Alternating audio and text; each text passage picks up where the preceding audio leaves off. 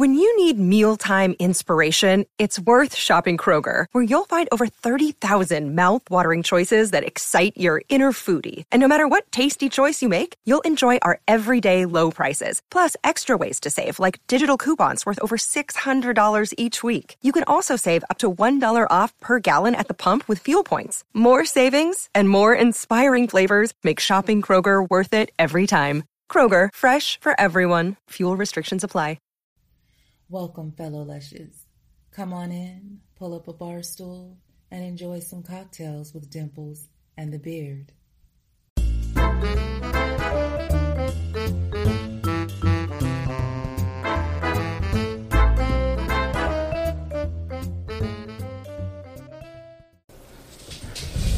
Admit. Admit. Oh, we got an empty chair. hey, Pat. That's deservedly so. Not a problem. Maybe this is uh, maybe this is payback. Here's payback. This is what you get, man. This is what we get for the next hour. Stare, stare at my empty got. chair. We're recording this time for real. Sure you are. He's just like, I'm gonna be set. All right, awesome. That'd be fantastic. Just leave it there. How long do we wait? Uh, uh, what? Forever. Well, I guess we can inter- we can do our introduction. Oh,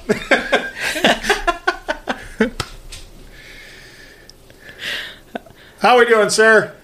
How you doing? That's the Good, real question. good. We, we, we thought maybe you were playing a practical joke on us, and we were just going to get an empty chair for the next hour. Well, I, it was a thought, you know, it was a thought, but but, but I like you guys too much, so Oh. I said, no, I can't, you know, I can't do that to you guys. Well, we- so before before we start, before we start, I want you to notice I have a black T-shirt on, Uh huh. okay, and I have a, a glass of wine. Perfect. Nice. Perfect. You guys, I'm doing this because I had I, I- I saw the uh, the uh, podcast you did with my director Adrian, who had a black T-shirt on Yep. and was drinking wine. Although he was drinking boxed wine, I don't drink boxed wine. Yeah, yeah. Sorry, Adrian, but he knows that. And I figure if I do this, I got a shot maybe of being in his next picture. There you You know, go. maybe he'll hire me again and we'll work together. So you know, it's worth the shot. There you You know, go. do whatever you got to do. It's Hollywood, man. That's right. You What- got her down pat. Whatever it takes. Here, here's what I'm going to say. I, I made sure we're recording this time, first of all, and after Okay. after watching your uh, your couple of uh, your couple of Instagram posts of you playing Carlos and Shoot or Die, I'm Oh, really I'm sure you want to talk about that too, don't you? I don't want to fuck this one up. you you play a bad guy very well. Thank you very much. Uh, Here is what I'm gonna. This is what I'm gonna say. Quick. I watched the clips too. Obviously, is um, I never want you to sing "Happy Birthday" to me. oh, you don't want me to sing "Happy Birthday" with the no, hammer? never. So that that that scene, those two clips, is one one whole scene. And here's the bottom line to it: they had cast me, the producer of that film and director, uh, had had seen. They were friends with Killer Killer Popcorn. Oh, okay. So I had been on the set of Killer Popcorn shooting, and they had I didn't know who they were, but they were standing off camera. And after I was done, they had come over to me and they said, "We're shooting a film. Would you be interested in talking to us?" So I said, "Yeah, sure, I'll talk to you. You know, I don't know if I'm going to do it, but I'll talk to you." Yeah. And when I, when we sat down, we had the meeting. Uh, they had told me, you know, it was Carlos, and, and I, you know, of course, bells went off my head. I went, "Ooh, that's that's good." And and uh, they said to me, "Listen, if you got a different way of saying a line, then go right ahead and do it. We're giving you carte blanche." That's like the last thing you should say to me, he said, because what you're seeing is three quarters of it is ad lib, and about a quarter of it was on the page. is what you're seeing there.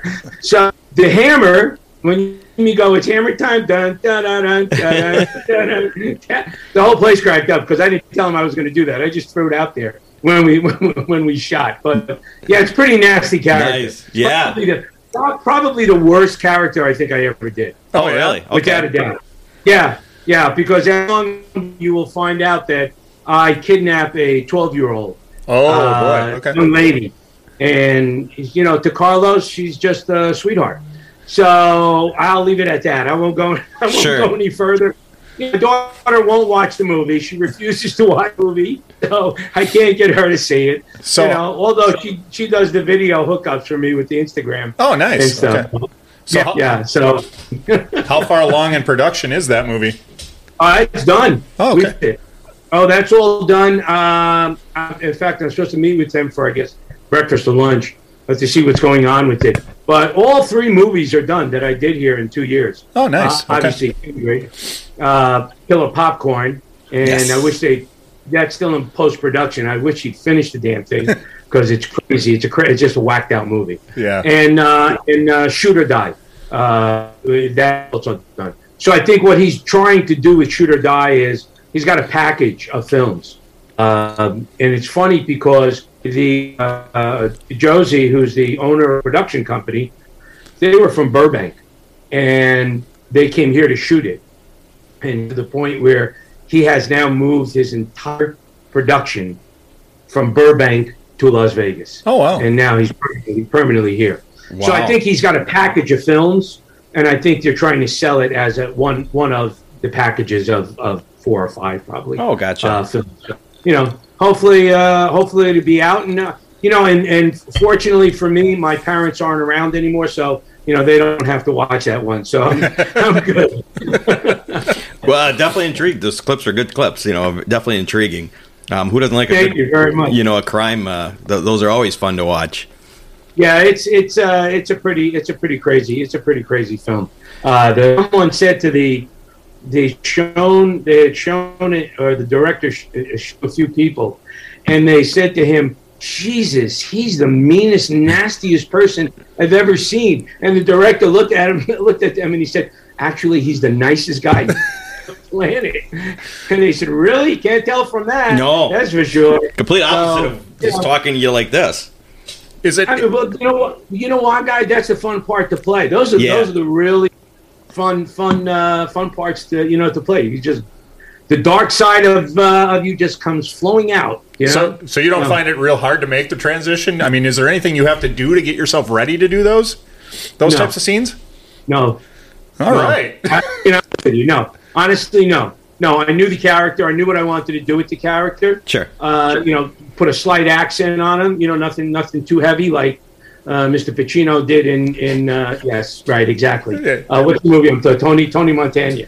You know, talk to my little friends. Right. Uh, Over the top a little bit. Yeah, a little, little bit, just a little, just, just a tad. Uh, so I tried to keep that, that at least a little bit down, and uh, and no, I mean once you know, once I, I get on the on the set and I understand who I'm playing and what I'm doing, uh, a lot of it is it's it's um you know I had a, I had a meeting uh, one last ride which I know you guys watched the the, the film Absolutely. uh, the the movie, I, I had a uh, a meeting with Dustin Hoffman many years ago, and we talked, and and uh, we kind of both came to the conclusion we, we we work on the same level. It's kind of like the the costume of a character and the way he walks and talks really really helps. So it's kind of like I go externally, and then I go internally. And some actors will go. De Niro will go internally to come out externally. Okay. You know, so it's just kind of kind of reverse. So there's a little inside of, but uh, no, I'm you know I'm, I'm the Italian guy from New York, so you pissed me off, and I'm half Sicilian, so I can just I can go off in a heartbeat. you It know? comes, yeah, it comes out naturally. Yeah. natural. Okay. Well, well, then again, I want to thank you for uh, for being kind and coming back and allowing us to try this again. Oh, I would, I wouldn't, I wouldn't miss this in the world. Uh, You guys are great, by the way, Oh. and you did, you did a fantastic job with with Adrian. You know, and and and listen, if if you guys, if it's going to help sell tickets to Kindred, if you need some really bad dope on Adrian, I mean, I'll give it you tonight. You know, if it's going to help, if it's going to help the cause. You know, Perfect. Then I say yes, it will help. He's got to be fine with that. Yeah, well, Yeah, that was a lot of fun. Both, you know, we had so much fun doing both of the interviews. Um, Mm-hmm. So you know, we're we're uh, excited to promote the movie, and yeah, just bad luck. So thank you Well, again. I want to as well say thank you for coming back. So, It's it's absolutely my pleasure, guys. Absolutely my pleasure, without a doubt. which I thought when you originally started, I thought you were going to give a shit about that a little bit. are you sure you guys are recording? No, no, no, no, no. I wouldn't. I wouldn't do. Oh, we deserve I'll it. let, I'll let you. I figured you said it, so okay. Now you opened up the door. We All right. deserve it. Exactly. Exactly. Um, but yeah, so excited about the shoot or die. That's um, we just touched on that, which is great. Um, so you don't have a release date. That's fine. Um, No. But we'll look for it, and uh, once it comes out, we'll you know we'll we'll talk. We'll watch it and talk about it. I've been Yeah, uh, lo- love to, love to, love to sit down and talk about that. And like I said, I, I'm hoping that Killer Popcorn Killer comes out. Popcorn. Yeah. Um, well, well, let's just, well let's keep with the killer popcorn just for a minute because that's an Okay. upcoming movie, and I know we touched at the end, but um, that looks so fun. That looks so much fun. Um, It, it, it uh, again, it, it came from the beautiful young lady you guys had on from Kindred, Karina. yep. uh, and uh, we had finished Kindred, and she got involved with Killer Popcorn. They turned around, and I guess the guy they had for the lead playing Fletcher uh, didn't work, wasn't working for them. So she contacted me, and she said, "Oh, please, please, would you just read this? Would you read this and talk to them, please, please, please? I told them about you. They looked you up. They really want to meet with you." So I said, "Okay." So Trevor, who the, the in the movie, the movie is based is based on I own a video store, and the video store is uh, movies and candy, and that's actually the producer had that store. Oh. You see the movie, and you see the store. That is his store Oh wow. that he wrote this wrote this film about, and he also wrote it. It's a producer and the writer of it. And where's that So located? done it. Uh, it's act, it's located in Henderson, located in Henderson, Henderson, Nevada, right, right, uh, not too far from my house. Okay. So, yeah, and when I sat down with them, and uh, you know, we talked. I read the script, and I said, "This is probably the wackiest film I've ever done in 40 years of doing this." uh, and that, and that's actually what what me too, is I've never filmed. It's a cult film. I mean, it comes out. It's it's so you know, Zombieland. It's just whacked out. I mean, it's just completely whacked out. I don't know if you guys are familiar with like Eraserhead, uh, Yep. Lynch film. and you look- it- That makes them look normal. All right, so that, that this film makes that look normal. And I just I said, you know what? I've never done anything like this, and I knew that again, comedy wise, which is where I started uh, in comedy. I said I can just really just. He said, have fun with it, man. Oh, you know, bring it. Just bring bring it. And we sat down. We worked everything out, money wise, at all, and and uh, I said yes to it. And uh, and the first here was the best. This was Thursday. Thir- was it Thursday Thursday evening, and I said, "Great." I said, "Fantastic." I said, "When are we starting?"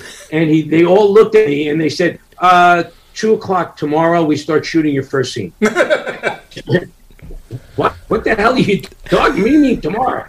No, you and Karina, you got the first scene tomorrow at two p.m. So just you know, be here. We'll get the costume. I said, "It's that's a day tomorrow." They went, "Yeah," and sure enough, two p.m. the next day, uh, I was on the set, costume and makeup and everything, and we started rolling the cameras. So yeah, A yeah, true- that that happened. A true professional. Yeah, yeah, and, and I had Karina there, so you know, I just looked at her when I walked in. and went, "What did you get me into, Karina? Seriously?" Oh, and you know, Karina, she goes, "Oh no, no, no! It's going to be fun. We're going to have a blast, me and you." I like, "Okay, here we go." Nice. Uh, but it, it's a it's a fun, crazy, wacky movie, and you know, hopefully, I know they're in post, Yeah. and I hope they, uh, you know, it all gets it all gets done and, and finished. And he looked at me, the producer looked at me at the end, and he said, "Way, if it does well and we make movie, make money on this movie, then you have two more films to shoot because it's a trilogy." Of course. Really, Nice. really. I said, now I'm going to tell you something. If this movie comes out and it's one of those cult films that go over the top, and I'm walking down Las Vegas Boulevard and somebody hollers out Fletcher to me, big trouble. That's all I can say to you right now. so, you know, but we'll see. We'll see. We'll see. We'll see what happens. And the more you know? talk about it, the more I want to see it. So right. I know. Oh yeah. It, it, if you go on, I think it's, I think it's, if you go on killerpopcorn.com, okay. trailer. They've got a trailer running on on that. Uh, a really wacky trailer. Perfect. So We'll check it out. Everybody else check Yeah. it out. That's oh, so- yeah, excited. so what? So that's Yes. two different roles back to back, kind of. Um, three different roles. Mhm. I mean, it, like you just said, um, roles. all three of them. Um, Yeah. uh, you know, a, a dad, uh, uh, mob guy, and um, I don't know the Fletcher's character in Killer Popcorn, but I'm assuming Uh, it's a lot different than the other two roles. Oh, it's it's uh, it's completely different than the other two roles. He's a he's a man owns the last the last video store on the planet. it is the last video rental video store on the planet, and he refuses to let it go. Okay. And he, it, I'll give you quickly. Karina's character shows up in the middle of the night. She's a crack addict, has a baby. Now this is this is going to put the movie in perspective, right? What I'm going to tell you. Has a ba- has a little infant of hers, crack addict that she doesn't want. So she shows up at night, just like as I'm going to close the store, and decides that she's going to shove the kid through the drop-off box hole in the in the in the video store. As I see her and start going bananas on her, as she's shoving the kid in the box in the box drop-off of the video store, she. I'm not going to tell you what happens Yep. to her, but I end up I end up taking kid in and he makes me so nuts that I force him to live in a gigantic popcorn box inside the store. And all he wants to be is a writer someday of movies. So, and and I can't get rid of him. And I absolutely every word in the English language that you can possibly say to somebody to put them down, I used in, in that film with this kid. So, you know, there you go. Oh man, I can't. I can't wait. There you go in a nutshell. Fantastic. I can't wait. Uh, So, do you have a preference out of the three types we just talked about? Which you, your preference of playing out of the the dad, the mob, or the mean guy? That's, an, that's a great question. That's a great question. I'm, I'm gonna I'm gonna answer that, but I'm gonna go back to my roots Okay. uh, and and tell you, I started in radio as a disc jockey uh, back in New Jersey, and um, came from radio, and I went from radio into um, a, a television, a, a comedy show, five nights a week in New Jersey, local comedy show Oh wow. called the Uncle called the Uncle Floyd Show, and created I don't know I probably had about fifteen different characters. So comedy became very was very easy to me. Uh, comedy was really that's that's my my basis. Okay. Uh, and then I went into New York and started studying seriously and started doing theater. And we moved from New Jersey, my wife and I, and went into New York City and lived there uh, and started doing theater. So to answer, go back now to answer your question. Um, and after five years in New York, we decided I dragged my wife across the country to La La Land in uh, Hollywood for, for for the next 36 years, and now I dragged her into Vegas. Uh, but to here, she wanted to come here. Um, to answer your question, I I enjoy doing the comedy Okay. a lot, um, just because for me, when I do comedy, it, it kind of if I know if people are laughing, it's you know, and the way this world is right now and the pressures and everything of people to get people to laugh and just relax and forget about what's going on in your friggin' life. Sure. You know, it's really, really. So to answer you, fun wise, I I really enjoy the comedy. Um, second, the kindred, you know, um, and and uh, you know, playing the dad because I am one. you know, Drama. with, with More- daughter. more with- drama. with- yeah, the drama. And and uh, and then after that, yeah, I love doing. You know, I mean, obviously, I've done mob guys, Italian mob guys. He's a you know he's a Mexican cartel guy. You know, so you know I've done I've run the gamut. I mean, I've literally uh, I'm kind of chameleon-ish as an actor. Oh, I can tell that. Yeah. Uh, Well, yeah. Well, thank you. Uh, and and um, you know, there's two kind of actors. There's movie stars that the the character becomes. Those guys. I don't know. We're. I, I think. What you're- Well, we're just having internet connections or something. You're freezing up every once in a while, but I think we're okay. Am I? Am I good now? Yeah, yeah, you're good. You're good. I just I don't want to lose what you're saying. That's all. Okay, so I'll go back to um, the the comedy. There it is again. Internet connection unstable. Am I unstable? It's. It might be Carlos. Carlos is coming out. you know, my wife probably would say yes to that. But I, um, yeah, I I, tell you, I I really enjoy it because I think I you heard me say that right. Yeah. Yeah. And as far as making people laugh, and, you know, there's two kind of actors. There's the actor that the the character becomes the actor. You know, not the actor becoming the character. Tom Cruise, you know, he's a movie star. Uh, Robert De Niro is a totally different. Okay, Robert De Niro becomes the the character. You know what I'm saying? Mm-hmm. So Uh-oh. driver or raging Bull or any of that stuff. Is another one. He becomes the character. So I'm more on that kind of uh, of how I know I'm on the level. But as far as me becoming the character and not the character becoming Pat, you know, that's that's that's as an actor. That's how I always I always worked.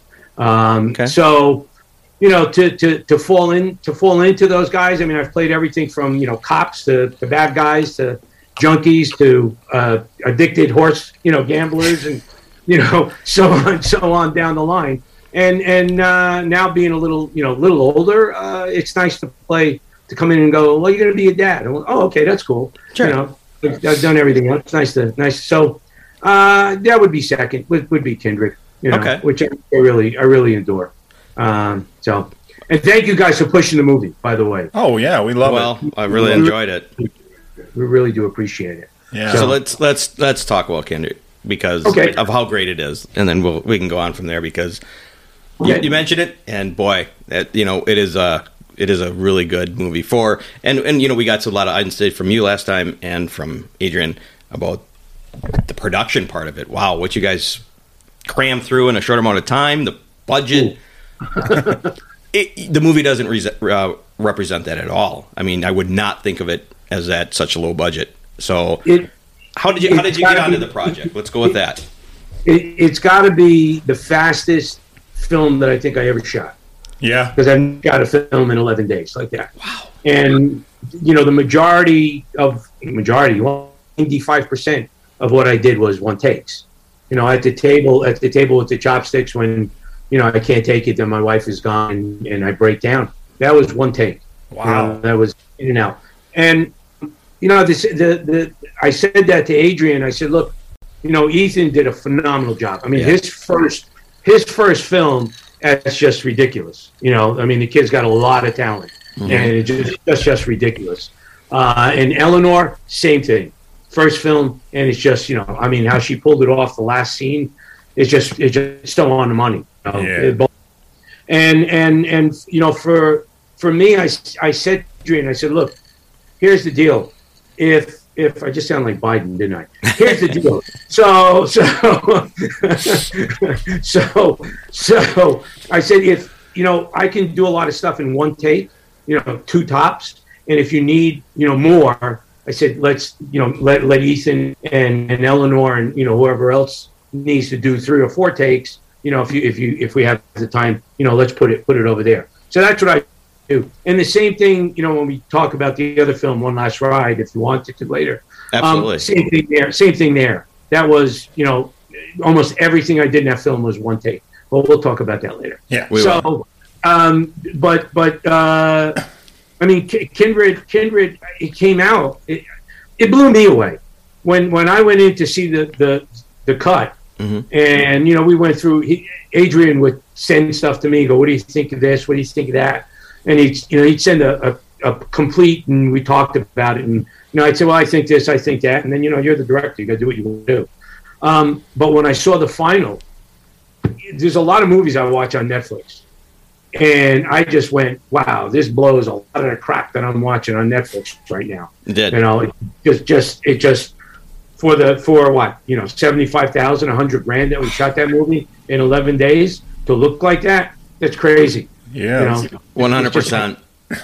And we did. I'm very proud. I'm very, very, very, very proud of the film. Very proud, and. I'm you know, very, very, very happy with what I with what I did in it. You Yeah. know, so I'm, I'm glad it's doing it's doing really well right now. That's on awesome. Prime and, and Tubi. So how did you get wrapped up in the project? Uh, okay, so we moved to Las Vegas. We built a house here. From we, we left uh, we left Los Angeles. We were still living, um, and my wife and I. She had her business. She was closing her business, and I said, "You know what? I'm I'm kind of done. I'm going to retire. Let's and we, we knew we wanted to come to Vegas, so we started looking at houses, and we ended up saying, you know what, let's just build one. You know, because to buy resale and to build one wasn't too far. So we built a beautiful home here in Vegas. Friend of mine and also Adrian's, and Adrian and I didn't know each other, but we had a mutual friend um, from Criminal Minds, uh, Glenn Kershaw, who has been, you know, the him him and Whitney, his wife, uh, the four of us have been friends uh, back in New York, back in the in the late seventies, early eighties. Oh wow! We became friends because his wife Whitney was also an actress. We were in the same class together, and we all became friends. And and Glenn had said to me, "Oh, you're going to Vegas. You got to meet." He's like family. This guy Adrian. He's got an independent film, a script, and yeah, yeah. And I kind of kind of was blowing him up. Yeah, okay, okay, Glenn. Yeah, whenever, whenever. Oh, when he comes to me, I go, okay, okay, okay. So finally, we built the house, came here, and Glenn said, "I'm hook, I'm going to hook you up with with Adrian. He's going to call you." So Adrian called me, and we started talking. He came over the house, had some coffee, and he said, "Pat," he said, "I have a script. Would you want to read it?" And I said, "Yeah, sure, I'll read it." And so I read it, and as soon as I read it, I, the script was great when I read it. And in my head, I went, "Wow, I'd love to play Alan." You know, and here I am. I'm supposed to be coming to Vegas to retire, and I'm going. I'd love to play Alan. Um, and he showed up about a week later at the house, sat down. He said, "What'd you think of the script?" I said, "It's great script." And he and he looked at me before he could say anything. He said, "Would you want to play Alan?" And I said, "Man, you're reading my mind." I said, Nice. "Yeah, absolutely, absolutely." So uh, Eric, who is also the other producer uh, in in uh, with Kindred, uh, and they've been Eric and, and Adrian have been working production together for a long time. Uh, he came in, and the three of us just hit it off like really, really tight. And uh, I said yes to him. They worked out. You know, he started getting his money together and got the attorneys and talked about money for for me. And he said, "Would you, you know come into casting? We're going to cast in L.A." And he didn't tell you this, but I'm going to tell you this. Okay. So, so I'm now I'm still going back and forth to LA because I still had my house in LA. So I was coming here, going there, coming here, going there. And Adrian says to me, "We're we're we're in casting, we, we at one point, if it was during casting or before or after, he says, I'm thinking about shooting the movie in LA." And I just stopped dead, and I went, "You don't want to do that." don't want to do that with this budget. You'll never get through it. It's it's it's LA has become insanity right now to me. Sure. I was there 36 years between the traffic, the prices, the cost of living. It's just it's lunacy. I mean, it's just lunacy. And for you to move a production, you know, i- i- you got two locations or three locations in one day, you're stuck in traffic. The last thing that I did in LA was for the Oxygen Channel. Okay, and and we shot the first two days. Uh, we shot in Playa del Rey, and I never forget. They came to me and they said, "Okay, Pat, we're changing locations tomorrow." You know, I'm I'm living in Sherman Oaks Studio City. I'm hoping it's in the Valley, and they look at me and they go, "We're going to Anaheim Studios," and I just went, "What?" We're going to Anaheim Studios, which is down by Disneyland. Okay. Okay. The traffic is so bad. I had a seven o'clock call, so I wouldn't be in the traffic. I got up at four o'clock in the morning, left my house at four thirty to drive down there and sit in a diner and breakfast till seven o'clock till I had to go in. Otherwise, it would have taken me. It's normally maybe an hour drive. It would have taken you two and a half hours to get. Oh God.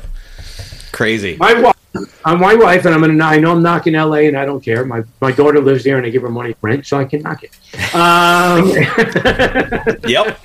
which which that's gonna stop because she just got a great job. So God bless her. Um, but but but you know the the, the, the the bottom the bottom line is you, you can't you can't. My wife had a business ten miles from the house, ten miles, Okay. Hour and forty five minutes to get to work. Oh my. Wow. 10 miles. 10 miles to go over the canyon. An hour and a half to an hour and 45 minutes to work. That's insane. lunacy. Yeah. lunacy. We just can't So- fathom that. Yeah. Yeah, and I, and I said to I said to Adrian, I said, you can't shoot it there, man. Yeah. You cannot shoot it. I said that'll be disaster. You know. So and he, he thought about about it. Thought if you're from Vegas, Right. I said, you get everything you need here. And then Eric came up and he said, look, we could shoot it in Boulder. I live there and me there, and I can get stuff for us. And finally, Adrian went, yeah, you know what? You're right. And funny, I, I probably told you so to him. I can't tell you how many times uh, that we ended up shooting it here. I said, I told you not to shoot it there. Shoot it here. Yeah, shoot it here. So, so he, he probably won't talk to me now because I gave that secret away. But he, he he's happy and I'm happy. Yes. And the other reason, here's the other reason I really didn't want to shoot it in L.A. I wanted to live in my new house. in Yeah, right? Don't- house I built. I don't want to be. I want to be here. Yeah, no So, doubt. but it all it all it all worked out. It worked out. It worked out. The uh, worked out great. It worked out great. It, it seems like because he did talk to, about location when he was when he was on, so it seemed like it worked out. And every little suggestion isn't a little selfish in some way. yes. Yeah. Yes. Exactly. so yeah, whatever. You're retired. You're that's what you're you're after. Yeah, and and we we did cast in L.A. Obviously, uh, uh, Eleanor and and both uh, Eleanor, uh, Ethan, and actually Kevin too, who played Leonard. Uh, they they came in. They came in from from L.A. and we cast them. We cast them there. I think it was two or three days I spent with Adrian. You know, casting. Sure. And to me, the important one, and I said this to him, the important character for me was whoever was going to play uh, Winters Yeah. you know, Ethan's role because Oh, yeah. you know it, it, I'm on camera with him so much, and you know I knew it was going to be someone young, Mm-hmm. and I also knew that you know the budget we had, you go get some year old kid because you can't pay him. right. That's that name. So you know, my thing was we got to get somebody one that can hold the film up Yes. because he's on he's on camera, you know, for for an hour and a half. He's if he can work, you know, it goes down. The whole film goes down the drain, you know. And you know, the second thing was for me was that you know we can we can stay on this, you know, like this and not be like that because he's inexperienced, you know, as far as the acting on uh, in all the scenes. And Ethan was great. Yeah. I mean, he was. Yeah, he, he- came to an audition, and I was like, "Wow, this kid is this kid's got a lot of talent." Did man. you know right away? Yeah. Kind of when he I knew started. right away. Yeah, I knew right away. I knew right away. And This, the second time he came in, I really knew because he really nailed it. Yeah. You, He was you- gonna say- we t- he you lucked out because he He's brilliant. He, he, he did fabulous. yeah. yeah, Yeah. yeah. He's I mean, brilliant. I mean, He's brilliant. and The chemistry between you two is perfect. It's, yeah, and that you know Really that and that was my other thing. That's just got to work. Kind of like one last ride. If the you know the, the my wife doesn't work in in that movie and the chemistry's not right between the two of us, you know, it doesn't work. So if the chemistry wasn't right between me and Ethan, you know, it's just it just the whole film goes down goes down the drain. Yeah. no matter you know no matter what um, you know and and you know he wrote a great he wrote a great script uh, and that's where that's where all films start they start with with the script Right. uh, Elia Kazan uh, uh, you know very famous director you know said something one time that I, I just never forgotten he said you can have the greatest the greatest actor you can have Brando in your movie Mhm. but if but if it's not on the page they're all going to go Brando was great but the film sucked Yeah. right. Right. Which has happened. Which has happened over the years. Oh yeah, oh, oh yeah, it's happened quite a bit. You know, Yeah. it's happened quite a bit where you go, wow, their actors are great, but boy, the film stunk. Oh, you know, it just sucked. So you know, he had it. He had it on the page, and now it was okay. Let's find the kid that's going to be able to, you know, pull it off the page and put it on the screen. And and you know, Ethan did that, and then the next one was Eleanor. You know, Mhm. to find to find someone, you know, to pull her character off, and she did that too. So we lucked out. We lucked out. Uh, you know, I, I, I say Adrian and and I we both lucked out. You know, yeah, with- and, with- uh, and also and also Kevin because Leonard's character Oh, is yeah. so important to the movie, and he does he plays such a I mean he does such a great job with it. Oh yeah, oh yeah, yeah. Kevin, Kevin, he's a great guy. Yeah. he was, yeah, he's, he's, he was a lot of fun. He, he was great. I mean, there's not a really not link in the whole in the whole film. Everybody, Yeah, you know, I mean, everybody that's that's in the in the movie just uh, just did a really great job in a very, very, very um, fast paced uh, production. You know, it just was like One hundred percent. Um, so you know, I know you're talking about it, and you're in the film, so you're saying how much you enjoy. it. But as an outsider, yeah, you, you you guys lucked out on everybody. Every character was done wonderfully, and uh, I was so surprised when Adrian said eleven days. You you can't tell it on film. You can't tell it on Yeah. film. yeah. And the sound- Yeah, you know, I, oh, go ahead, go ahead, go ahead, go ahead. You I, I was just gonna say, and then I was talking to him with you know the the for for sound being so important to the film Mm-hmm. and being low budget was amazing. Was was That- was truly amazing. That's Dave. Dave, he found Dave. Yeah. He had about three or four different sound guys, and he and Adrian found Dave. Uh, and Dave is just. When I went in to do some ADR uh, into Dave's studio, it was great because he had a line, uh, and I'm talking about line of Emmys just lined up right right next to the board, and I was like, "Holy smokes!" And then I went into the studio, you know, to, to the recording part of it, and there were more Emmys in that room. So you know, I went, "Okay, this guy's this guy's got his shit together. He knows what he's doing. Yeah, right. That's for sure. He was great. He was absolutely spectacular. You know, and it's funny. My my very close friend, which I will dive into later, uh, Chaz Palminteri, Yeah. uh, had, had had watched the film, and he called me up. He loved it, loved the film, and you know performances and everything. And he said, "Man, the sound is just unbelievable. It's so good. You had a great sound guy." And he said, if, "If I do an independent film, I need to tune me into this guy because I want to use him." You know. So yeah, Dave. Kudos to Dave. He he really, really, really, really. I agree because if if you guys if the film had bad sound, it it, it would uh, it could have hurt the film. And Oh, it, it would have killed it. I Yeah. mean, the sound, you know, the film's about a sound guy. So, know, Awesome. Rob, awesome. yeah. I did want to Ask, I do want to ask you because you kind of touched on before with all the naming all the actors. So, um, wh- who was an influence on you as a movie actor or stage actor or anything? Who do you look up to? Um, I'm going to go right back to probably Hoffman and De Niro, without a doubt. Sure. With, without two of my two of my, my favorite actors. Uh, and um, the third one would be, you know, I'll preface this, a Pacino. Well, three three legends. So Yeah, I'm talking about you know Serpico and Yeah. you know Godfather and, and, and that stuff. Um, those those those three those three guys, and and the biggest influence that I had uh, as an actor is someone who's not with us any longer. His name was Earle Hyman. Earle Hyman. Did you ever see the Cosby Show? Yeah. Okay, he was the dad in the Cosby Show. The white hair and the mustache. yes. He, he played Bill Cosby's father. Yep. in the Cosby Show.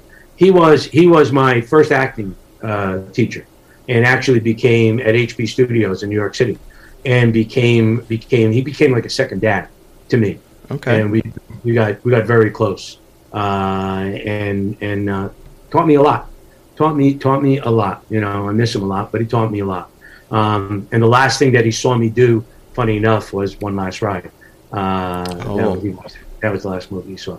So he had a big, big influence uh, on me. But as far as actors, it, it would be Hoffman and De Niro, and then and then uh, Pacino. Okay. You know. So as long You as know, we're as long as we're two, talking, two Italian guys and a Jew. You know, that's what I, you know? this is the start of a joke. yeah, walk into a bar. Yeah, right, right. Yeah. So as long, as long as we're mentioning one last ride and how important scripts are, why don't you tell us about one last ride? And because you, Okay. you you wrote the script, I, I, I wrote the script, produced the movie, came out of my company, um, and uh, and starred in it.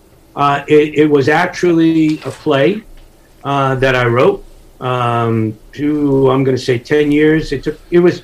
I wrote the play, uh, and ten years later I did the movie.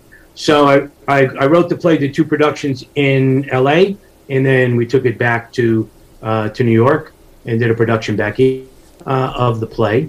Um, it's based on a true story, which I, I never put on the film, and I should have. Um, Right. Tony, Tony Vitale, the director, uh, who had a bunch of films out, Kiss Me Guido, and a few others. Um, he had asked me, "You want to put true story?" And I, I was like, eh, I don't know. You don't know my dad because it was based on my dad and my dad's cousin. My dad's cousin was a compulsive horse scam, and and all through my teenage years, I watched the two of them, the dichotomy between them. My dad would, you know, my dad put like, you know, 40 bucks on a horse and cousin Jeannie, you know, he, I'm going back in the 50s and 60s. Sure. Okay. We're talking here. You know, he dropped five hundred thousand dollars on, on one race. You know, you, you go back, you know, look it up, 50s and a thousand dollars, that's like putting ten, fifteen thousand dollars on a Yeah, race. Yeah, right. You know, at least.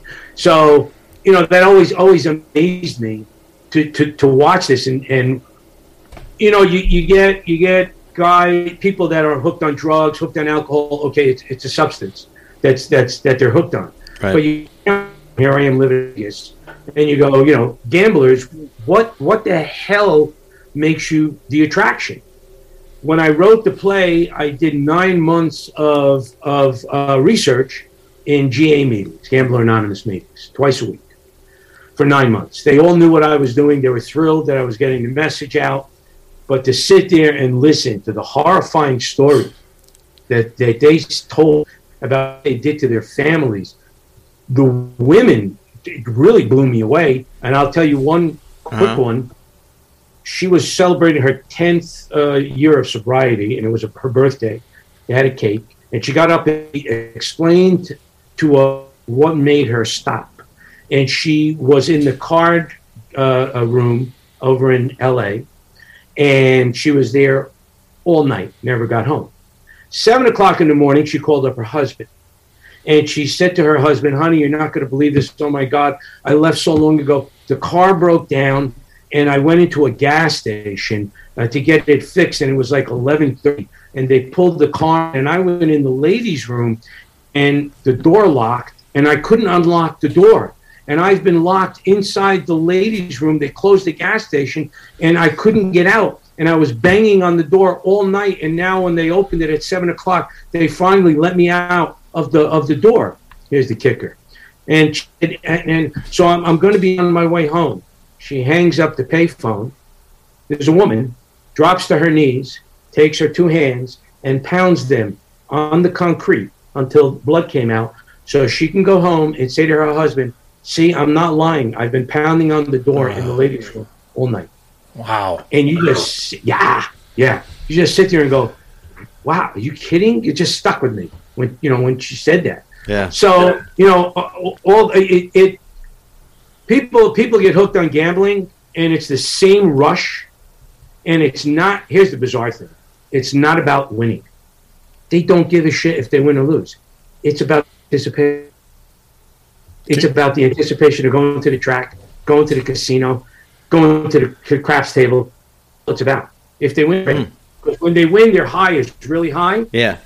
There's no there's no there's no middle ground with them. It's black and white. It's like the high is high and the low is low, and that's it. That's how that's how they live.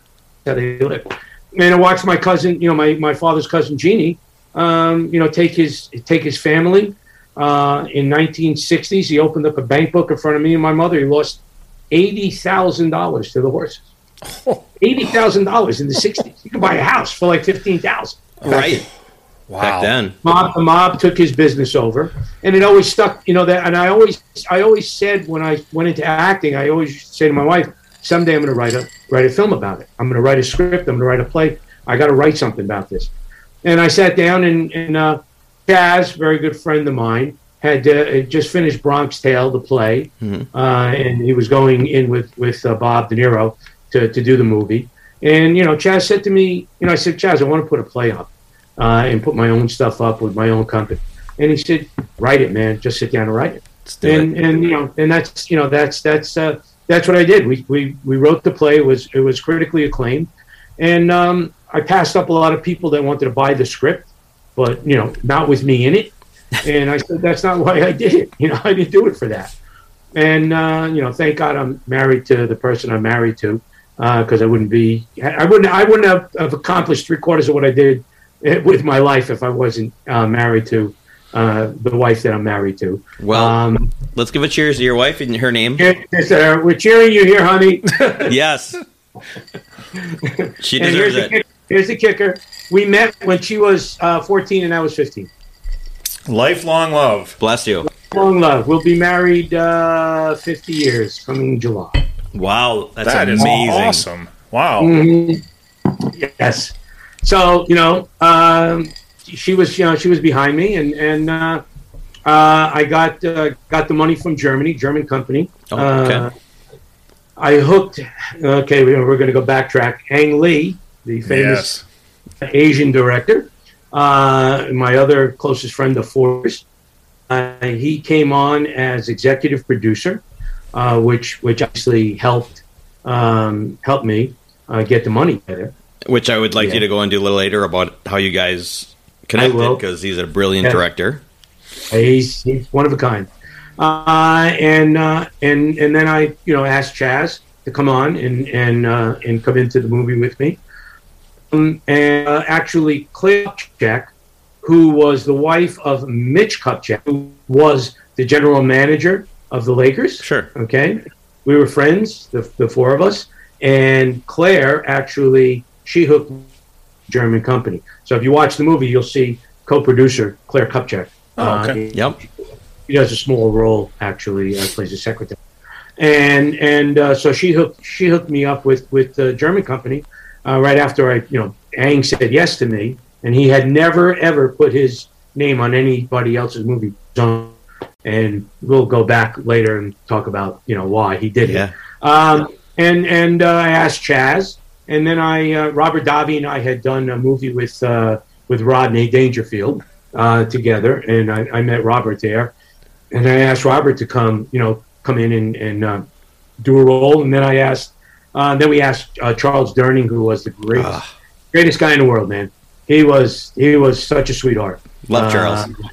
Ah, he was he, he was the best. He was absolutely the best. Um, and uh, you know, once I had the you know had the cast and I had the money, um, and I had a producer that I was very good friends with who came on, John Kelly. Uh, we had done a well. He actually John Kelly did did the um, did the Rodney Dangerfield movie, Okay. and that's where John and I met, and uh, we hooked up, and he came in and produced with me. Uh, and uh, you know he had all the connections in L.A. I couldn't do that movie now in L.A. There is absolutely no way. Now you saw the movie, right? Yeah. Yes. Yeah. Oh yeah. Okay. All right. So let me ask you, and you guys saw it on on YouTube. I was gonna say, this is a quick say, if anybody wants to watch it, it's on. You can watch it on YouTube. Great movie. Yes. Go, go to YouTube. It's one last ride movie. Movie, yeah, yeah. You got to put movie in at the end of one last ride movie. Perfect. Um, and and uh, it, you know, Ang, Ang came on for me. It it it uh, it really helped. It really really really helped. And putting everybody putting everybody together with me just just really really helped me helped me a lot. Uh, we shot that. Now let me ask you a question. Yeah, I'll let you. So you both saw the movie, Yes. and, but you didn't see it on the big screen. No. So you saw it there. But what would you think the budget I shot that movie for? Now that's on film. That's not on video. That Sure, movie back was in the shot day. on film. That 'Cause this was, was- shot on. 2002, 2003, when you were filming it, probably somewhere around there. Yep. Yeah. Yep. You, How much did you think? How much did you think the budget was on? Uh, I would say like three, four million. Okay. You agree with that? Um, no, that seems like a lot. Two million? Okay. You want to know what I shot that movie? Yeah. Five hundred thousand dollars. See, I that's shot that movie in eighteen days for a half a million dollars. Everybody got paid. Yep. on the trailers because you, you don't think these guys were going to go like sit on a chair without being in a Winnebago because that wasn't okay. Everybody got paid. Catering was great. You know, last day lobster, the whole nine yards. Just shows you that between me and John Kelly, Yeah. if you know what the hell you were doing, you can you can really make a move. Everybody thinks the same thing. They're thinking two million, three million. yeah. Oh, yeah. Well, you would think just with the cast alone that you, I mean, because the cast is so brilliant in it, you would think they're really Oh, yeah. got a ton of money tied up there. Yeah. Well, they they made they didn't work for their normal salary. They did me a favor, but they all still got paid. Chaz Sure. got flown in. We flew Chaz in because he's he's in New York. He in, uh, and you know got put up at the peninsula and you Yeah. know some some of them. But yeah, we shot shot that for half a million dollars in 18 days. And and compared to like Kindred, where we talk about where there's uh, limited locations, that had Mm-hmm. a lot of lot more locations. Yeah, we were all over LA. I couldn't do it now. Yeah. There's no absolutely no way in God's heaven I can make that movie uh, for that money. Well, um, and and also also in 18 days. I wouldn't be able to to get around just the traffic alone. I wouldn't be able to jump around to, to get to all those locations. So You when know? you were doing the movie for 18 days, you're like, "This is going to be the fastest movie I ever made." Until you got the oh yeah, oh absolutely, yeah. Oh yeah, that was quick. I, I didn't think I'd do. I didn't think I'd break that record. Are you kidding? Until Adrian came along when we're shooting this in eleven. I was like, wow, ah, eleven. Oh my god, are you kidding me? Seriously. You know, there's one scene in, in Kindred. Well, the scene, the first scene that you see in, in Okay. in his apartment, we have that that whole that whole big. That's a five page scene. We shot that in one afternoon. Wow. Chris. You shoot five page in one afternoon is just nuts. I can't, I can't put it any way. So my my in fact, I just said this to Adrian two days ago. We were talking on the phone. I said the next movie, if you're asking me in it, please no more than two pages to three a day. That's my limit. I can't do five and six anymore. You know, it's grueling. But you know, we had to do. So uh, and, and a lot of a lot here go back to again one last ride, very much like Kindred. I had said to Tony, the director, so understand, I was the producer, Mhm. I was the writer, I was the lead actor in that movie. So uh, it, it would go like this: if we were shooting a scene, let's say at a dinner table, if the scene takes place at a dinner table, okay, they're setting the shot up. I'm sitting at the table with everybody while they're setting the shot up. I got one guy coming over this shoulder talking to me about production and signing things. Mhm. Another guy coming over this shoulder talking to me about writing, the writing in a script girl coming over on this side of me. And then all of a sudden I hear Tony, the director, go, Pat, we're ready to go. Okay, they walk away, click back on, and go back into the role. So it was, it was, uh, yeah, it was crazy. chaotic, but um, how, how rewarding once you saw the final product. when I saw the final product, it just you know it blew me away. Yeah. It just blew me away. You know, even they, they had cut a trailer while while when we finished the, the film. Or they cut the trailer, and I brought it home, and my wife and I sat down and looked at it, and literally tears just came out of my eyes because I was waiting ten years to make the movie. Passion. held on. Passion Yeah. project for you. Yeah. And my dad, my dad, Corey, and my dad's cousin, my dad always used to tease me. He goes, So you got my story? I'm expecting royalty checks in mail at least once a month. You know? And I said, yeah, wait, wait, checks in the mail, Dad. Just Yeah, checks yeah. checks in the mail. so, uh, talking about location, the opening of Long, uh, One Last Ride. One last- One Last Ride. You're at the track. Yep. Kudos, you know, to get be able to film at the track. Um, so let's talk about that, and then amazing first scene, which I, when I watch it, I'm like, "There's no way this happened." you just dreamt this up when you were writing it. No, that's exactly what happened one night. My father and my, my Wow. dad's cousin Jeannie, he put a, I don't know how many thousands on a horse that he got a tip, and him, my father, and my my uncle at the rail, and you know, there's Jeannie. This is the big one, Frank. It's coming in. It's coming in. This is the one. Thing goes off. The jockey was holding the horse back because he, he was a half half a half a head of, of, of everybody Okay. he started and he came into the stretch. He held the held the reins, and my cousin uh, Jeannie saw saw it happening. Boom! He lost. He lost by like the head of the other horse, and his, his my father said his eyes got like as big as his whole face, and he just went right over. And I won't give it away for people that never saw the movie, but it, the, the opening scene is true. Now I'll tell you something about the opening scene. Opening scene, we go to shoot that part and I have to fall a certain way when I'm on that track. Okay. Okay, because the next shot you see it is a close up of me. So I got to fall a certain way so boom, camera could come in, they can cut it. Well, we did it three times, and what I was doing was as I fell, I would roll my arm in so I would land this, the way that we needed to land. The fourth take, my arm went down, but what happened was my elbow got caught in my ribs, and when I landed, the rib cracked. Oh, yeah, Yeah, and I had a lot more shooting to do. yeah. And and I think I did two more takes after that. But when I went home, I knew that I that I popped the rib. I cracked the rib. I knew. it. I knew because I couldn't breathe. I couldn't breathe. Yeah. So they strapped me up. You know, they when you crack ribs, that's all they can do. They can't do anything else Right. but that. You know, take an Advil. So I was popping Advils the next day, and the next day we shot was the church scene. where you see me getting out of the car and I'm walking into church with the cane. Yeah. Okay, and they had they had it so tight around my around my ribs, I I couldn't even get the words out in a decent way. And I just got to the point where I, I stopped. I said, "Stop, everybody!" I pulled my shirt off, took my jacket. off, I went, vroom, took it all off. And Tony said, "How are you going to work?" I said, "Just go. Give me the Advils. Just go." so the next, you know, whatever days that I shot, uh, I shot with the uh, with the cracked rib.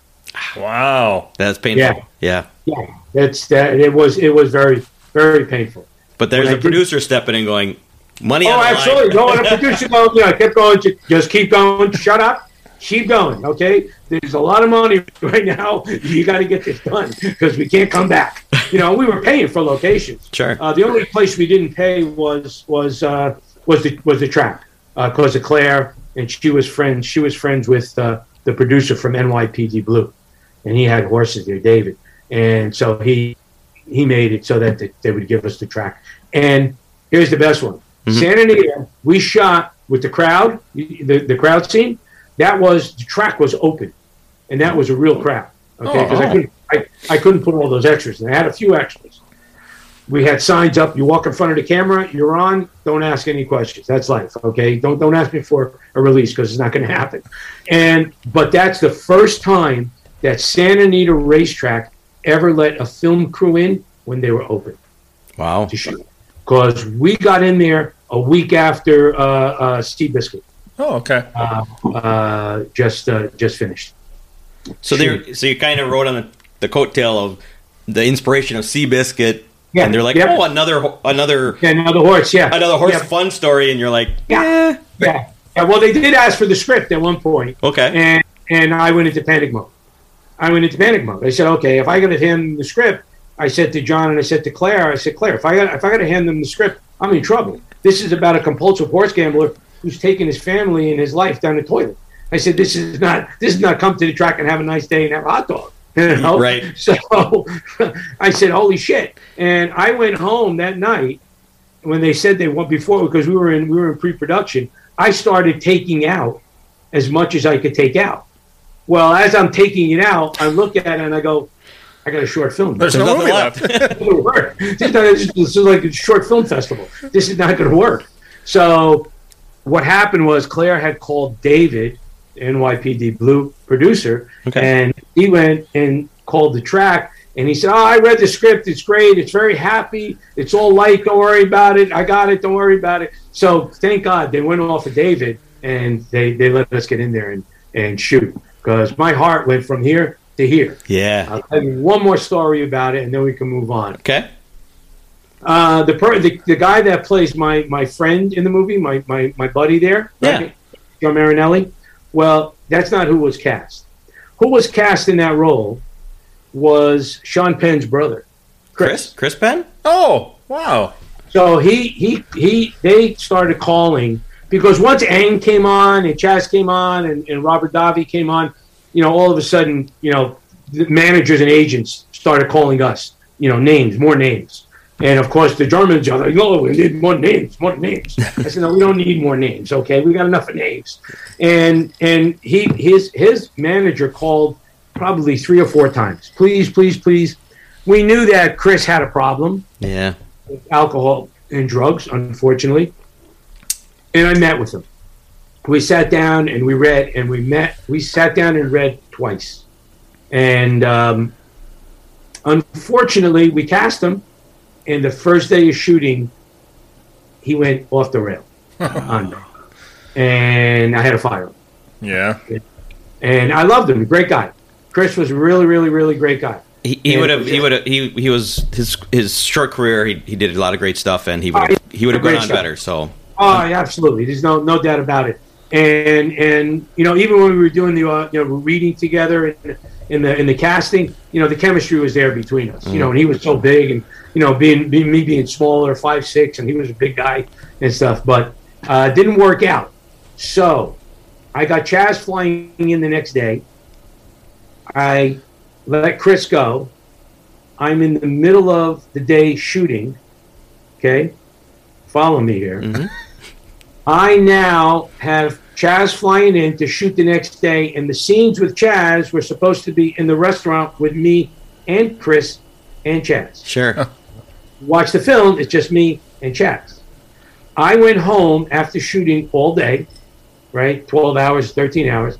I went home. I had to rewrite the scenes because I didn't have anybody to play the second lead with me. Wow. I came back the next day, shot some stuff with Chaz in the morning.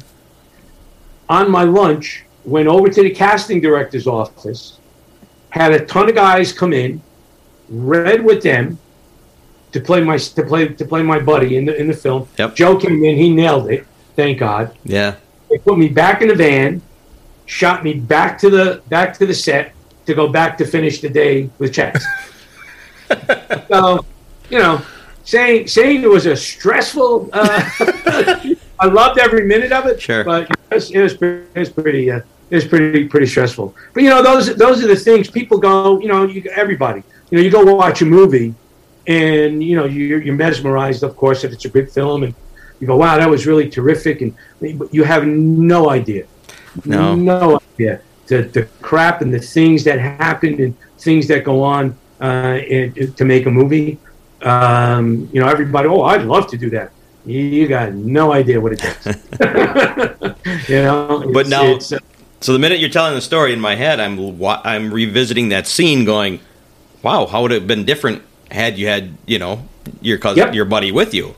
Yep. So yep, yep. it's just interesting. I love interesting facts like that, so I appreciate Yeah, that. yeah, and and what? Well, I mean, what I did was, if you know, when you see the movie, I get out of the car, and you know, he he keeps him in the back seat and takes him for a ride. You know, Chazz's little uh, right hand guy there, uh, Tony. You know, so you know, they, I you know, I did what I had to do in a very, you know, I had a short period of time, but I was wearing hats. So it was um, when we finished the we finished the film. The next day, I looked at looked at Madeline, my wife, and I said, okay, I'm making a reservation in Vegas. We're going to the Monte Carlo. I'm getting a suite. I got to get out of town because I'm going to lose my mind if I don't. And I just like escaped. You know, we came we came over here and hung out with the, the three of us. Good. So that's great. But um, you know, they, I got I have to thank Ang, you know, for uh, you know for doing you know for doing what he did. You know, to put his name on it. Yeah. So, So he put his name on it. Yeah. What, yeah. How, how- how, how did that come about? so I, I I was I was in New York. Uh, this was late seventies, early eighties, uh, working theater, you know, off Broadway and off off Broadway, and I wanted to do uh, I wanted to learn film uh, acting because it's two different you know it's two different medias. You know, you- you're on stage and you know you're you're you're you're reaching the back the back row of the of the uh, of the auditorium. You know, you, you're on you know you're on film. You know, the camera the camera's right here, and it's a totally different way, different technique. Um, so I wanted to learn it, and I decided I was going to go to NYU, uh, where the directors were making the grad school, making their movies. So I, you know, they would they would audition for actors, and one one uh, first year uh, grad school student was doing his ten minute silent film, and he had called me in. So I said, okay. So I, you know, went over there, and and as I walk in, there's this Chinese kid speaking really broken English, sitting in the corner, all by himself. I went, "Hmm, all right. And I went over to the director, did what the director wanted. I'm walking out, and this Chinese kid uh, stops me, and he says, "I do film. Can you call me?" And he hands me his number. I said, "Yeah, okay, sure."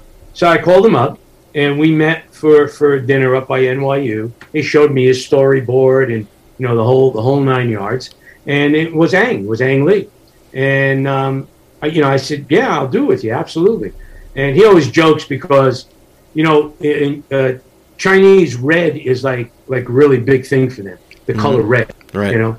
And I walked in to that dinner, and he said, "You had these red corduroy pants on." walked in, and I just went. Even before you said anything, I said, "He's got to do this movie with me." That's what is. So we shot we shot his first ten minute silent film, and I always joke with him. I knew him before he knew what the hell he was doing behind the camera. Um, and and uh, here's an here's a, here's a quick story on. it. Yeah. So he only has my phone number. He doesn't know where I live in Manhattan. Uh, I, I shot the film. We got along really well, and I never spoke to him again. Okay. A year later, I have an obscene phone caller calling my apartment in New York City on that number, day and night. So I said to my wife, I said, before I kill this person, yeah, I said, I got to change this for make it unlisted, you know? And and I said, I have to. I said, so, you know, we got to do what we got to do. So I called the operator in New York. I said, I got an obscene phone caller. I need to can't cut this number off and give me an unlisted number. Back in the 80s, you guys are too young. You don't know this. But back in the 80s, when you got an unlisted phone number, you paid for it. Okay. Why you paid for an unlisted number they didn't have to print? I never understood the concept. You know, I, I'm going, why am I paying for a number you don't have to print? You know, but you had to pay for it. Okay. Yeah. So she said, okay, here's your new number. It's unlisted. Okay. No problem. The other number is cut off. Great. Two days later, my phone rings. I pick the phone up and I go, hello. And on the line, I hear, Pat. And I went, Ang? And he said, oh, thank God. And I said, no, stop. How'd you get this number? He said, Well, I just wrote my second year black and white sound sync film for you to do the lead role in. And I called your old number and they said, and it was disconnected and my heart stopped. So I called the operator and she gave me this number. Good thing you're paying for it. to this listen to me to this day when i lay in bed every night every night 365 nights a year i go thank you whoever you are thank you for giving me that number all right? He would have never found it. He said i didn't know how i was going to find you. Yeah. and i just like shoot not supposed to give you the number. It's unlisted. I'm Right. paying for the number. It's unlisted you know? But And- thank and you. i went off. Yeah and and i we did we did his 10 minute we did 10 minute we did his um, his black and white sound sync year I started in. He won the Taiwan International Film Festival for Best Short with that movie, and I came home, and then then hit, we we became very we started to get really close, and um, I came home and I told told my wife I said he's going to be a very famous director. I said I'm telling you right now, Yeah. this guy is is because I had run off. It was there was a running joke at NYU grad school. What ended up happening was I started running off all these films for all these because they would see they would see like a daily in the classroom, and then other directors started coming to me. I think I ran off like six films in like in like the second year, his second year. All these other directors. So so the joke was every time uh, the, the, the they would roll the in the class, they'd watch a clip from a film. It would be me, you know. So, so I got a lot. I believe me, I got a lot, a lot of use out of out of, of at NYU grad school. What great Uh, and then experience. yeah, it was great. Oh, it helped me, helped me a hell of a lot to understand film and how to make, you know. And uh, and then he he came to me and he was going to do his um his thesis film okay. and he had an idea. He said, "I have an idea for a uh, an Italian kid from Little Italy and a Chinese girl who's here illegally, and she becomes a victim of his world. You write the Italian, I'll write the Chinese." And I said, "Okay." So we sat down and we started hashing out this forty-five minute, you know, color uh, thesis film for him, and we were casting someone to play my cousin in the film. We went through three days of casting. The last person to walk in to, to and we were doing uh, uh, improvs. Guy comes in, the last guy comes in. We did it. We ran about two or three improvs. He walked out. I looked at Ang, Ang looked at me, and we both went, "He's it." And it was Chazz Palminteri. Ah, and and uh, we did the, the three of us made made Ang's um, thesis film called Fine Line, and it won him the uh, best picture, best director, and best cinematographer uh, for uh, the NYU uh, Film Festival. Fine. We swept, we swept the entire festival with it. Is- you know, Is is there anywhere you can find that film? I just wrote it. Yeah. yeah, I don't know. That's a good question. You can find it. You got to come to my house. I have it upstairs in my game room, surround sound and everything. Perfect. Wow. I've got, I've got all I've got all the films that we did. I think he just invited us. Uh, I think he did. Yeah, I think that's an invite. You're welcome. God knows the We house is on big film. enough. We got it on No film. problem. No problem. You're definitely welcome. No doubt. We'll, we'll have some good wine. Oh, perfect. Not So- to mention my Italian wife making pasta and, and meatballs and oh. sausage for us. Oh, now Oh, I'm now really you guys sold. are- you're Now on now I'm sold. We, we, well, I was gonna say we'll bring their wine and it won't be boxed. Sorry, Adrian. Oh, Adrian. Ow. Oh, ow. Oh. Poor Adrian, not here to defend himself.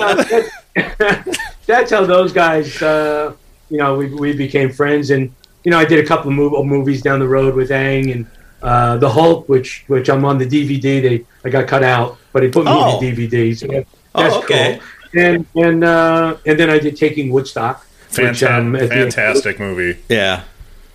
Yeah, that was great, and that, I'm I I said that it came to me because it was a true story, and it was a book. It's a book called Taking Woodstock: How Woodstock Really Came to Be.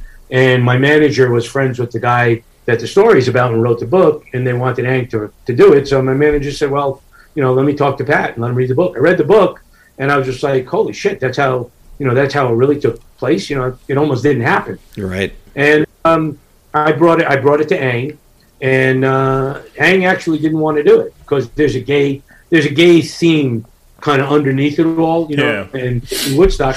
And he had done Brokeback Mountain, and he, he's like, you know, I don't, I don't, I don't want to do another gay film. And I said, no, no, no, it's not. That's not what it's about Right. and uh, I spent uh, four hours on the on the phone with Ang, talking him into why he should do taking Woodstock, and then he brought it over to James Schamus, who was the president of Universal Focus, because they had you know produced movies together, and the three of us met at Woodstock. Uh, Oh, nice. on, uh, the day after Thanksgiving, uh, we met there and and we looked at that. My manager set up for us to go over by Yasgur's house and his barn, which was just amazing. Uh, Yasgur was obviously it's you know that's it was his land that they did Woodstock on, which is now if you ever go to New York, go there and go to Woodstock and see. It's a museum. It's an amphitheater. It's like holy ground, man. It's just it's all fenced in, security all over the place. It's you know I mean it's an iconic moment It is. in America, you know, without a doubt. And um, so, so you know, I, I knew James. He read the book, and once James showed up when when I got back um, to my to my mother-in-law's house, I told my wife, I said, "He's, he's just greenlighting the movie." There was no doubt. I knew once James read it and saw it, you know, go. And I was going to go in as a full producer, and I ended up not because I would have had to stay there for about seven months, and my 12-year-old daughter Gianna was not happy with that. So hmm. I said, you know what? I'll take a Co- give me co-producing at the end of the movie. I said, and Ang and I'll figure a role out that I'll come in for one week and just shoot it, and you know, and it all worked out great. It Yeah. Worked out great. I played the role of Charlie. Yeah, You your know, role, the- your role is great. I, Yeah, thank you. I mean, I love it. I love the I love the mother just attacking you Oh, guys. she was great. But you, she's she's from she's from uh, Harry Potter. Oh, You know that, right? I'm not a Oh, Harry yeah. Potter guy, so I don't. yeah, me either. Uh, So Yeah, if you ever watch Harry Potter, she's actually fa- famous English act- Okay. actress, and yeah, she was in Harry Potter. She was great. She was such a sweetheart. Yeah, she's awesome. Yeah. She said, "Yeah, I'm going to jump on your back." I said, "Yeah, just go for it. Just go for it." You know? Yeah, she's crazy. She was crazy, and ah! you know, she comes leaping off my back, and then comes over and he goes, "Are you okay?" I went, "Really? Really gonna ask?" me?" So small. Come on, man. really? Oh yeah. um, anyway, that's and that's how you know, and and they've been my my best, my closest friends of uh, forty years. well, I'm, I'm yeah. I'm, number one, I'm glad you brought the film to him because it's a wonderful film. It is. um, and it it teaches us things you don't know. I mean, Yeah. the younger generation that weren't there, you know, it, it's very interesting and just a good movie. it is. Yeah. Yeah, he's a he's an amazing director because he does things he absolutely has no knowledge about. He knew nothing about Woodstock. Uh, Sure. He did he did Sensibility. Uh, that's another one of Ang's Mhm. movies, and he came in. He came to L.A. Calls me up, and he says, "Let's go to lunch. I'll pick you up." I said, "Okay." So he picks me up. We go downtown L.A. to, to try, and we're sitting there having lunch. So I, I said to him, "Here it comes again. Your your connection is unstable. I'm unstable, guys. um, and it's coming on my screen. And and um, I he he I said, so what are you going to do? And he goes, I'm leaving for London in the morning. And I went, okay, what are you going to London for? And he goes, I'm going to film a Jane Austen movie, a book. And I went, wait, wait, wait. I Right. said, you know, nothing. What the hell does a Chinese guy know about a Jane Austen book? And he looks at me and he goes, nothing. That's what I'm worried about. I know nothing about it. But that's that's the projects he likes to do. You know, they came to him at one point and they asked him to do uh, one of the Terminator movies. Oh. And he just, man, he just said, nope, not doing it. Sure. Not not not going to do it. And I think, if I'm not mistaken, they wanted to do another Hulk movie, and he said, "No, I won't. I won't do a movie that I already did." Did that won't- done? Yeah. It's What? like I'm, he's moving on. Yeah, I was going to say, moving what is it? What does a Chinese guy know about two gay cowboys? That's that's another one. Yeah, there you go. Well, you know what? Here, I'll tell you a funny story. She said with two gay cowboys. So when One Last Ride came out, he had already done Brokeback Mountain, which is a big success. Right? yeah, So now we're at the screening in New York of One Last Ride, and Ang is there. I picked him up with the you know with the limo. We went, and so now we're sitting there, and I have to do a Q and A after after the film, right, for the audience, talking about it. Mhm. So so I, I said I, I was standing there, and I said, well, I said, you know, I said it took me ten years, and I said, you know, I I. I I was in the car with Ang, and I, I couldn't believe that it actually was done. And we were driving here to watch this on the on the big screen with everyone, and it was it was like a dream. And I was going to ask Ang to pinch me, but then I remembered he did Brokeback Mountain, so I thought that might not be a good idea right now. The whole audience, the audience went out. He started laughing. You know, he cracked he cracked up. But you know, yeah. What is what is what is you know what does a, a straight straight Asian guy know? You know about two two gay cowboys falling in love. yeah, right, You know? right. Um, But uh, but you know, like uh, between Brokeback Mountain and take um, Woodstock, maybe that's what it needed was somebody that knew nothing about it to come yeah, in exactly. and let's Exactly. explore. Well, he, yeah, he he bring he brings something fresh to it. Yeah. Simply because he knows nothing about it, and now he's he's discovering it as he's going into the project. You know, and he's, he's, he's he, that's how he works. That's how he works, and that's how he works it out. excited Yeah. about it. Excited about it to, to learn and all that stuff. Yeah, a whole new it's a whole new thing to him. You know, it's it's it's completely new new ball game of what he's going to do. So, but that's that's that's Mr. Lee. God bless him. I love him. You know, I, I, I look forward to uh, his his films when they come out. I, you know, there's certain directors that you like wait for their next movie.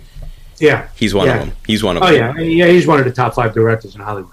I mean, that's you know, that's it. He's got every every every award known to man. You know, uh, every everything is on his show. So And the other thing I like about him is it's not always um, he doesn't he doesn't huge. He doesn't need it. You know, he just wants to make his movies. We'll break, release. is- Let's see what they do. Yep, and he's so unpretentious, you have no idea. Hmm. He is so low key, you wouldn't even know if he's in the room. You wouldn't even know he's there. You know, and that's that's he. But he's always been that way.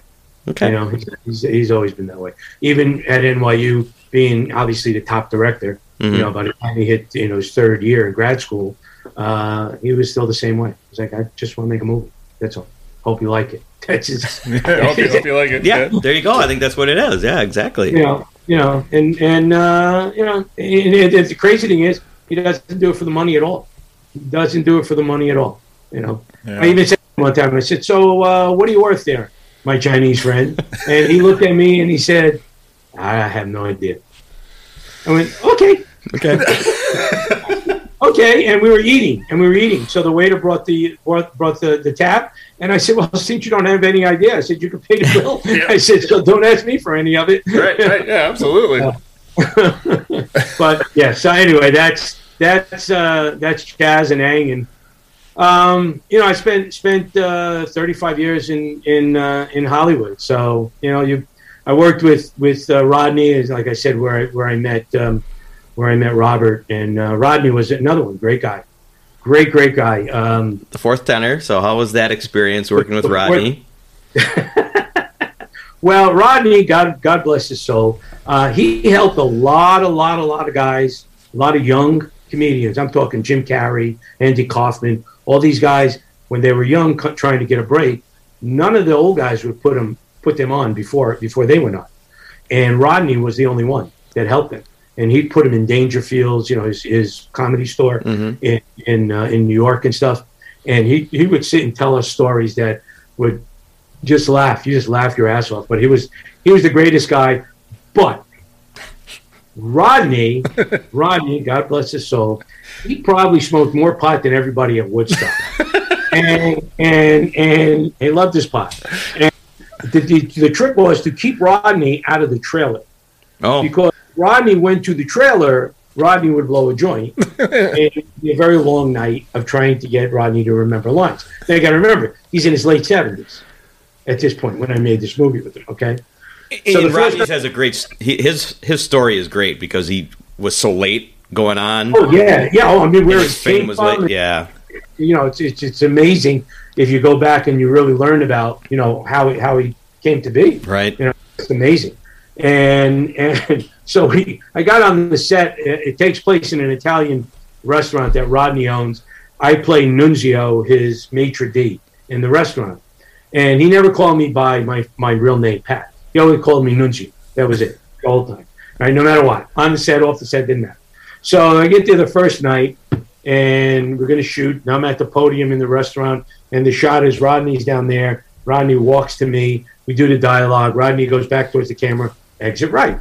Oh, okay, let's go, let's go. so, so here I am. Rodney comes to me. Blah blah blah blah blah blah. Rodney goes towards the camera. He exits left. cut, cut, cut. What? What did I do? All right, you went left. You got to go right. What are you talking about? Oh, wait a minute. Nunzio, which way did I go? I went, went that way. You got to go that way. All right, I got this. Let's fucking go. Right now, come on, roll the tape. 15 takes later, oh. somewhere between 15 and 20 takes later, we finally got the shot. And I called my wife and I said, sweetheart, do not wait up for me because I have so much overtime on this movie. It's going to be nuts. And sure enough, the great thing was because Rodney was a you know a comedian, and especially Vegas and stuff, he always slept all morning. So usually you go in a movie and you know it's four o'clock in the morning, be on a set five o'clock in the morning. Well, Rodney wouldn't get up, so we didn't have to be on the set till twelve o'clock in the afternoon.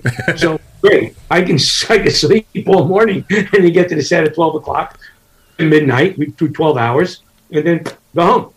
Know? uh, but it's actually very and Warner Brothers put it out.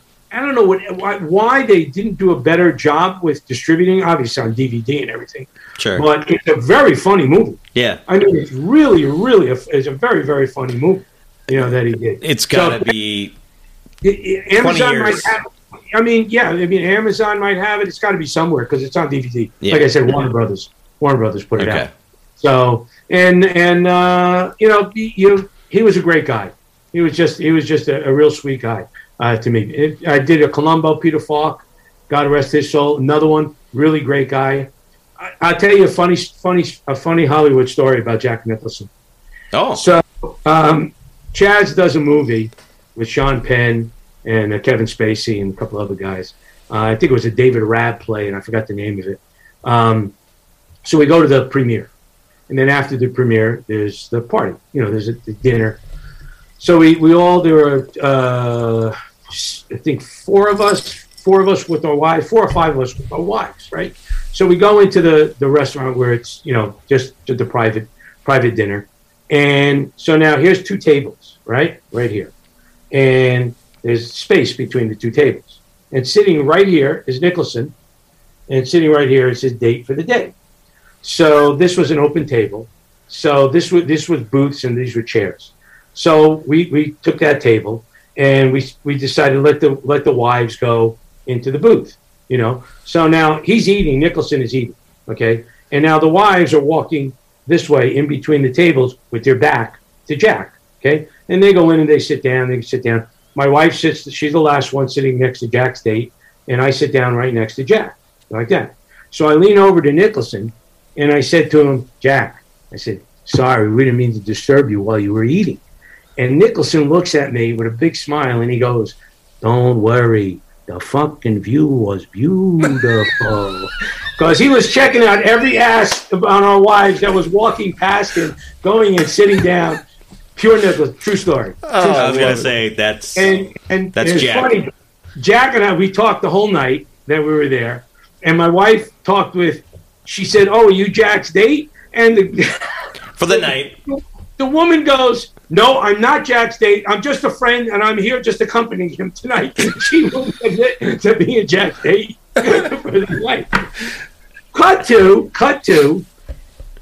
I used to go because of Claire Kupchak and Mitch Kupchak. I used to sit in Mitch Kupchak's seats at the Lakers with Claire, right? Oh, oh. and which were which were three rows behind Jack.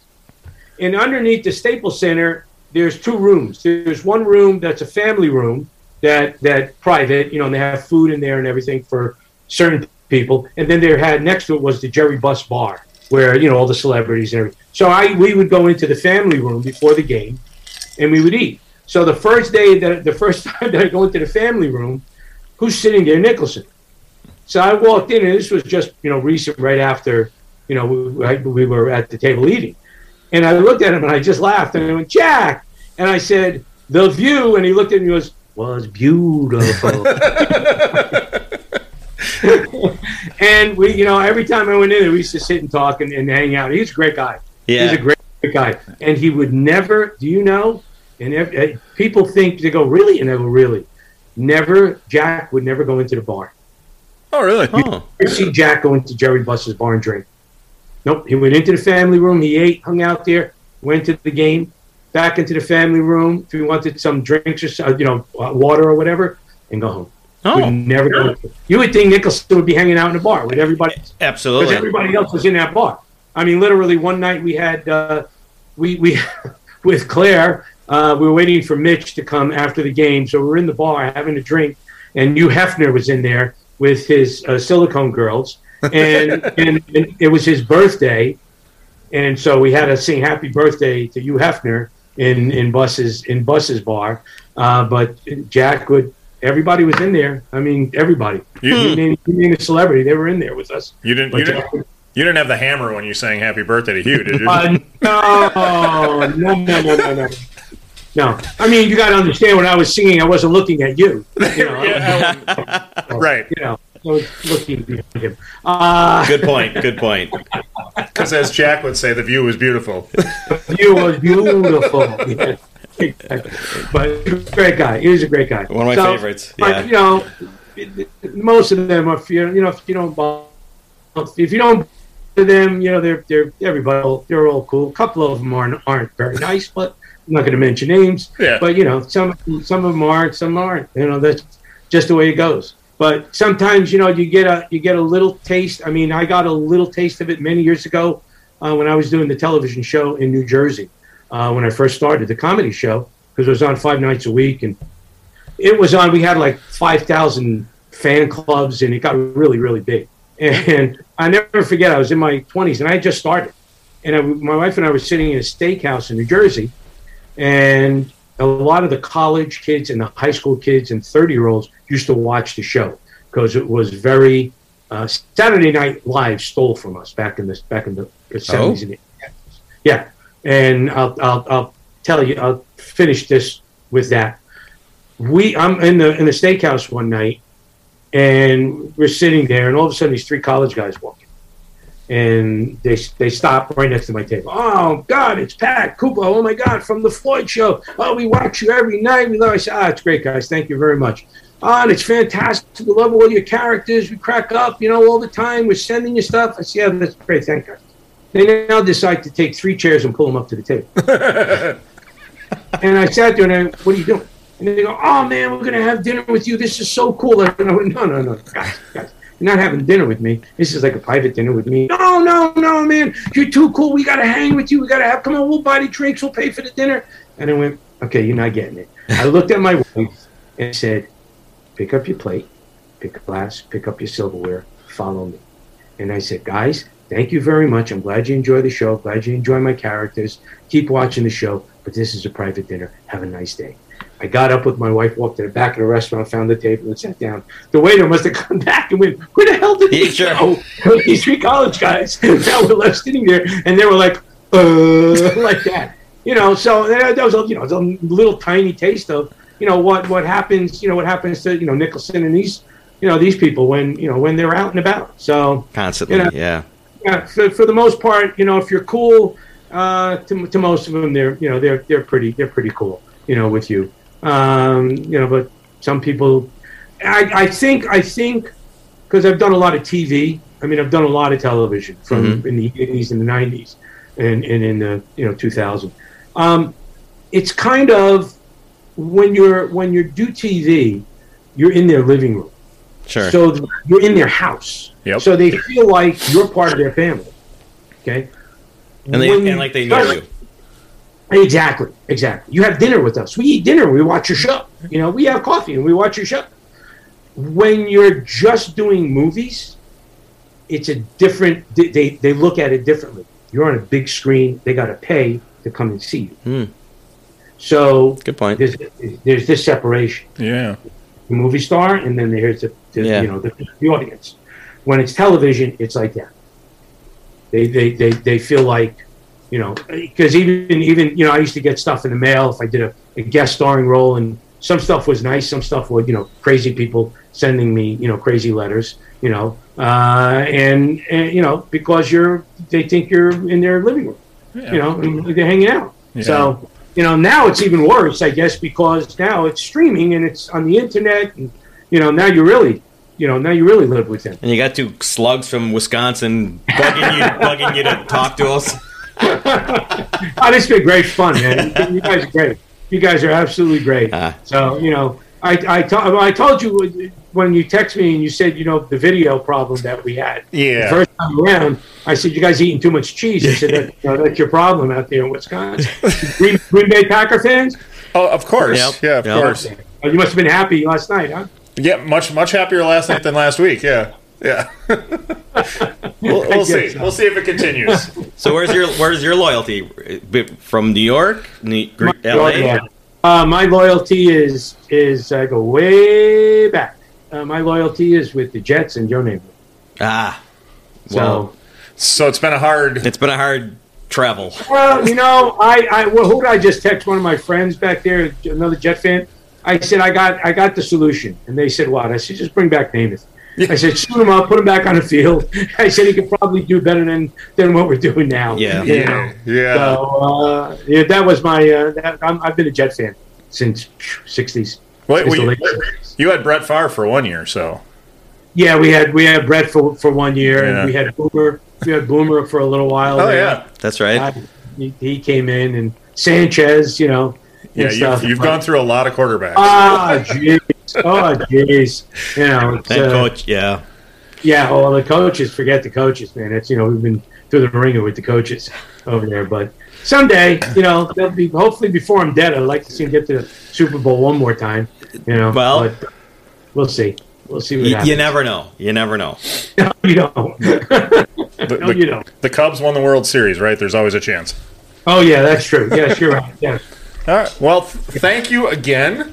Um, we could, I mean, we could sit and listen to you tell stories all night. I'm, sh- you know, this is this is Yeah. fantastic. Um, Uh, it's it, it's been it's been my pleasure, guys. It really has. Uh, and and again, I want to thank you guys for supporting uh, Kindred and the film and and uh, doing what what you what you're uh, what you're doing. You know, you know why? If you can, Adrian, I think wanted, uh, you know, like you sent him his, I guess. Yep. His he wanted this one uh, also. If you get a get a chance. Yeah, send it absolutely. With what what- I mean, his editing skills are much better than mine. He put together a little clip already, and I'm like, oh wow, that's Yeah, how, right? that's how Yeah, this is yeah. supposed to work. Yeah, yeah, yeah. He's, yeah, he's good at it. That's his. That's his thing, man. Yeah. That's his thing. So again, thank you guys very, very much. I, I really, really appreciate it. Well, I can't say this enough. We wouldn't uh, be so enthused about it if we didn't enjoy the film Absolutely. so much, um, and we wouldn't and enjoyed just talking with you. Um, really, really enjoyed all our time together. Thank you very, very much. Pleasure was all mine, guys. All right. Have a good Thanks night, again. Pat. All Thank right, take care. Have a good one. Stay safe. Thank Stay you. safe. That's it. All right. Thank you for listening. The tavern is closed for now, but we'd love to have you back for more fun next time. Seriously, though, get your asses out of here.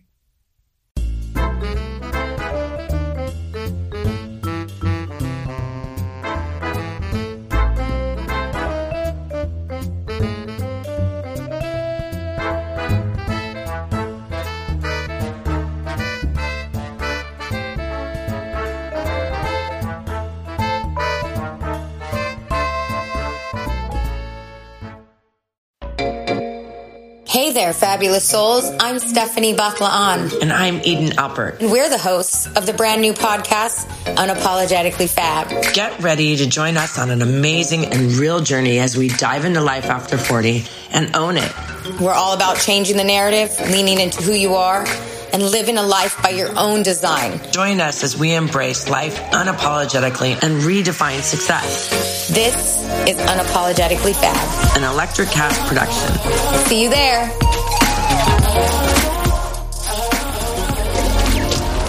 Electricast. Welcome to Sarah Talk Solutions. Ladies and gentlemen, you've tuned into a bit of type of show. I'm Sarah B and I'm your host. You can find me on my IG, which is Aussie underscore Sarah underscore LA. I talk about amazing, relevant conversations and topics and what functions that goes on in this magical, wonderful, wonderful city of the City of Angels. My IG, which is Aussie underscore Sarah underscore LA.